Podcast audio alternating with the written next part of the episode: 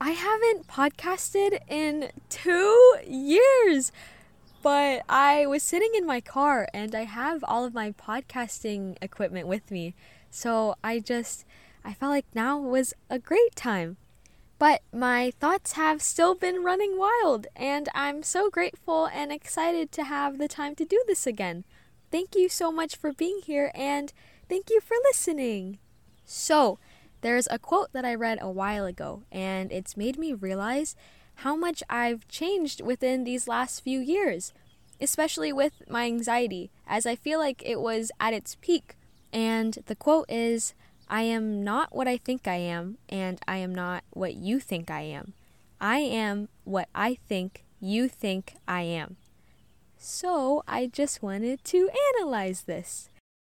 People pleasing has always been something I've been trying to work on. Because I grew up quite lonely, my greatest goal was always to be liked. But, of course, people will still dislike you for their own reasons. Sometimes we're incompatible, sometimes we don't have the same values, sometimes people just aren't interested in your character or your energy, or maybe they were just having a bad day and projected that onto you. The very qualities that make you likable to one person are the exact same qualities that will make you unlikable to another person. And I would and still oftentimes take it so personally and overcompensate to appeal to these people and win over their affections. Even if I don't even like these people, even if I would never trade positions with them because that's how little I liked them. Sometimes it would work. Maybe they ended up liking me a little bit more once they got to see me for who I really was. But I was always exhausted by all of these relentless efforts. And just the thought that these people didn't like me or thought poorly of me would run through my mind. I remember my brother Alex and I, we were talking, and he told me that he always had this subconscious pressure for every interaction that he had with his friends. He told me that he took on the responsibility to make sure that each interaction that his friends had with him would be an unforgettable experience. He always felt this pressure to ask engaging and fun questions and to listen deeply and to overall make sure that these people had the best experience with him. And that conversation was so groundbreaking for me because I've always felt the same pressures myself. Being a people pleaser is in some ways my anxiety grasping at control. I felt like I had control in my image, which in turn controls people's perceptions of me. And if I knew I was doing everything I could to make everyone around me happy, then I could rest easy knowing that I was on good terms with everyone that knows of me. And within these past two years, I feel like the people pleaser and anxious feelings within me have only been amplified, even though I feel like these emotions were at bay just a few years ago. I feel like I am just naturally anxious at my core. I have noticed my anxious attachment my avoidance and fear of conflict and my intense impulse to appease. I felt like I was in a prison where I felt like I couldn't ever do anything wrong and that I had no room to. And I think it was because I felt a huge drop in my confidence within these last two years. I felt like I didn't have enough to offer because I was so critical of myself constantly despite doing everything that made me proud under the sun. I felt like I needed to earn respect and approval from everyone that has ever known me rather than relishing in my own glory. And only now, now that I've moved out of college and away from constantly being around people for the summer, am I realizing how important it is to be seen and heard in honesty, sometimes more so than being liked. I'll give an example. so, I got out of a relationship a while ago, and with a breakup, I feel comes drama and people talking because people have questions, and that's granted. But my anxiety would keep me spiraling constantly, just worrying about the false narratives people could have been saying about me. Like, everyone probably thinks I was a horrible person because why else do two people break up? Um, no one realizes how good I was to my ex and how much I sacrificed and communicated and was understanding and forgiving each day. And all these things. And it really scared me. The thought that people think they could have you figured out and how they may have negative false narratives of you despite not knowing anything about you. It feels super unfair when you hear these things people think about you. And as someone who takes so much pride in practicing being kind and gentle and mindful and grateful, I felt like I had no control of who I was anymore. I now thought I was all of these negative things, and I began adopting all of these fears into who I fundamentally was. And it was torture how paranoid I was of everyone around me. I had this crazy impulse for so long after my breakup just to set things straight with everyone who knows me and to tell my side of the breakup and just make sure that everyone still understood me. This is a common thing within anxiety, just the sudden and constant feeling that everyone around you hates you or is against you. This takes me back to the quote I read I am what I think you think I am. And because I started thinking everyone hated me or thought negative things about me, my ego was killed. I felt like I had lost all sense of myself. I didn't remember the goodness within myself. It felt like I was growing backwards, and that's the danger of being a serial people pleaser. I've been feeling a lot of pain recently because of this. I'm very sensitive, and up until recent, I used to take everyone's words straight to my heart. When people would critique me or treat me badly, it would affect me on a deep level. It would stick in my head for a long, long time. I was very vulnerable emotionally, and people's words would go straight to my head. And there are so many reasons why someone could be criticizing you, and because of that, it's unfair to yourself to be immediately internalizing all of these comments. But you owe it to yourself to build a barrier between yourself and other people's words and I'm reteaching myself this slowly, but I wanted to talk about how I go about this, especially if you're anxious like me. Hopefully, you can take something from this too. If you hear something that's. Holy shit! My mouth is smacking. Oh my god. I'm keeping that in. That's so cute. okay, anyways, if you hear something that someone's saying about you and it's upsetting, instead of immediately taking to heart and as fact, you have to analyze it. Who said it? Why are they saying it? You analyze if they're projecting or if they're bored or if they even have your best interest at heart. Analyze that. Analyze what they might be going through at a personal level.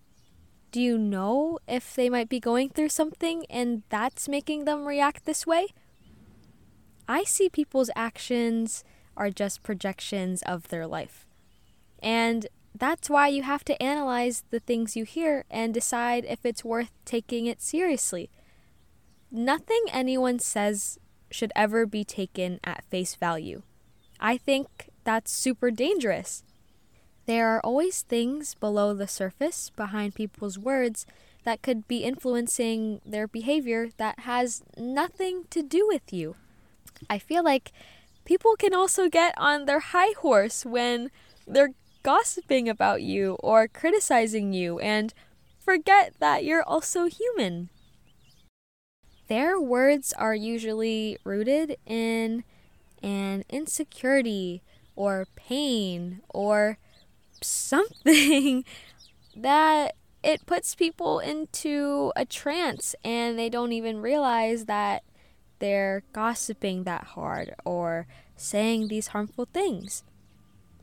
But if you want to add some humanity into the conversation, or if it gets to a point where you want to confront these people, say something like, like, what? That was mean. That really hurt my feelings that you'd say that about me. Why are you even talking about me like this? I, I don't know. Just adding some humanity into the conversation. Let the other person realize that they're being difficult. Let that shake them up a little bit and allow them to pull back and regain perspective. Give them that wake up call and give them the opportunity to rise to the occasion and to be a better person. Throughout the peaks of my anxiety, I learned that when your happiness depends on the actions of others, you're at mercy of things you cannot control. And I feel like I had lost all control of myself. I've been so anxious within these last few years, so I feel like Tiff two years ago would have been like, Oh my gosh, duh, you know who you are and your friends know who you are, and your family knows who you are, so why does anything else matter? Everything else is just noise. You can't control what other people say, but you can control how you react to it. And that seems so obvious if you're not anxious. But as someone who has been trying to stand tall again from these anxious thoughts, it didn't come as easily to me when I was overthinking.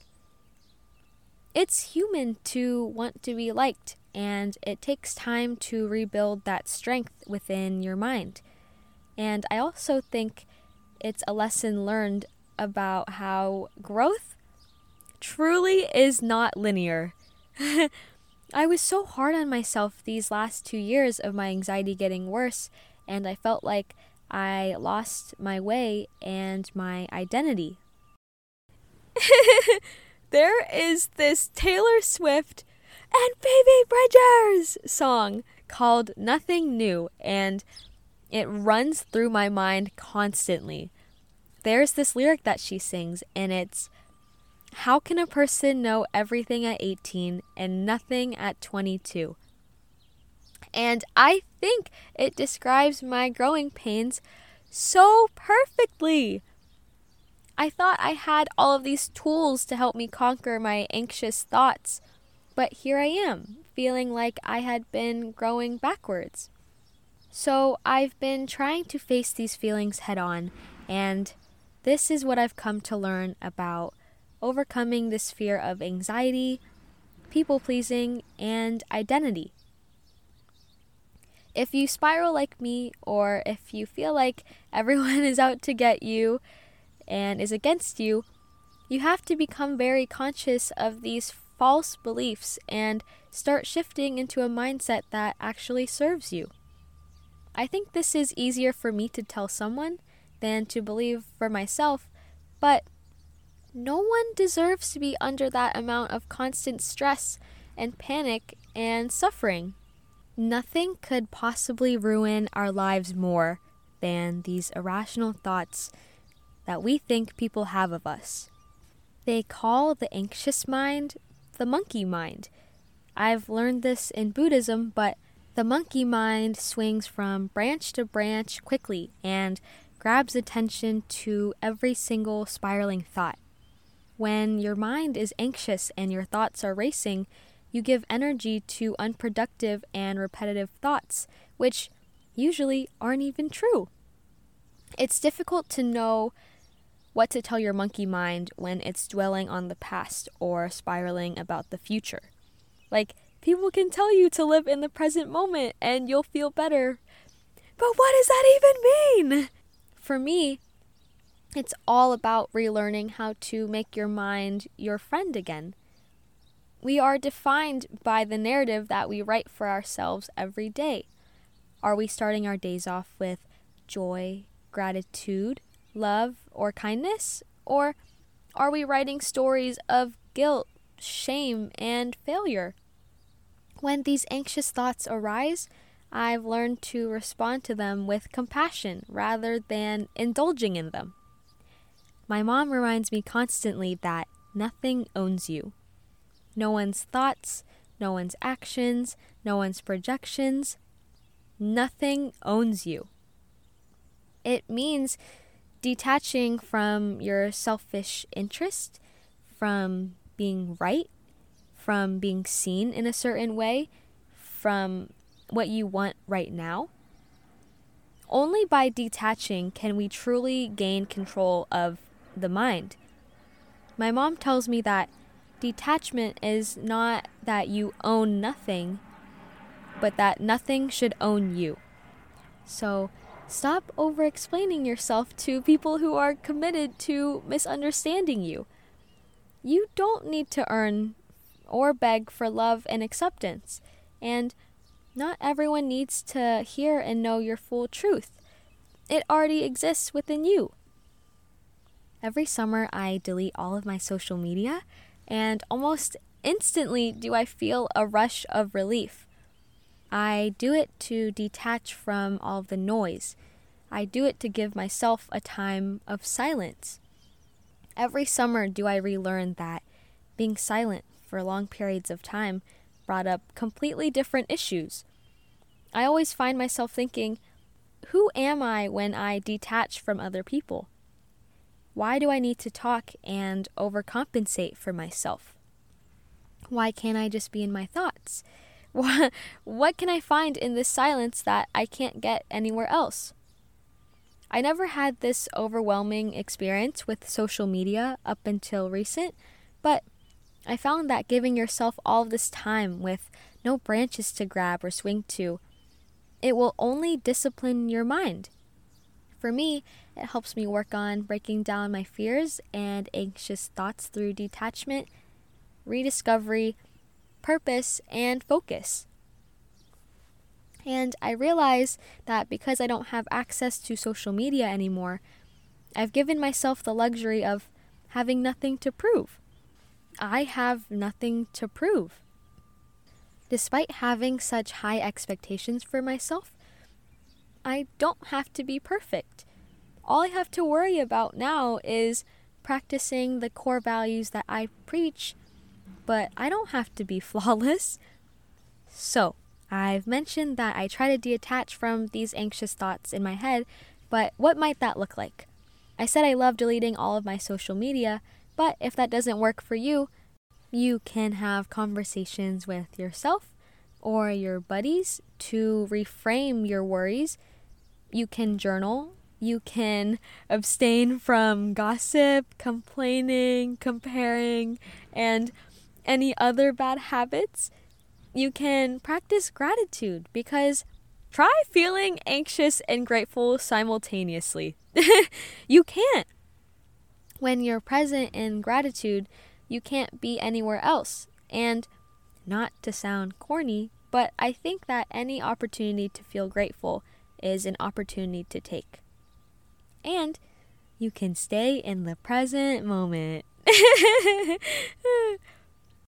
I learned that when I was wallowing in sadness and negativity, it reinforced a sense of sadness and negativity within my everyday.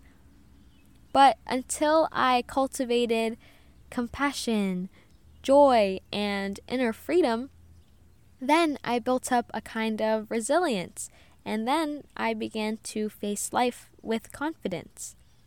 We train our brains, and in the end, it's your mind that translates the outside world into happiness or misery. I think one of the best things I've grown to appreciate too is despite having people who may not like you, or at least that's what you think, you will always have people who make you feel understood, safe, and heard. If the people who know me at my core see a character flaw within me, it would be important to pay attention to if they're coming to you from a genuine and gentle standpoint to help you. But if the person who is criticizing you doesn't know you at all, then you can look at it as well, we're probably just not meant to be any closer than we are then. We will continuously make mistakes, and we have to relearn to forgive ourselves for that too. I'm relearning how to share love with people without constantly sacrificing myself in the process. Now, my greatest goal isn't to be liked by everyone I know, but to practice the things that I value deeply and which I believe make me me. I have my core values written on my laptop, but some of them are constant gratitude, eagerness, wisdom, self awareness, and sacrifice. Hopefully, then, will I become a magnet for people who also value the same things and be surrounded by people who fuel me. That's what matters most to me now. Though I want to reach out and to make things right with everyone who may think poorly of me or has ever heard a bad thing about me, I have to also see myself as human and give myself some grace. Life is so abundant and full, and as long as you are in love with who you are, or in the process of getting to that space and practicing goodness, then maybe I am what I think I am. I am relearning this lesson again, and though I cannot please everyone, I'm very pleased to be here and to be sharing my thoughts with you. Thank you so much for listening and for being here again. If you're not anxious, I hope this helps you better support your friends who are. But if you are anxious, I also hope this gives you a new perspective. Thank you so, so much again. I'm so happy to be podcasting again. Okay, bye bye. Yay!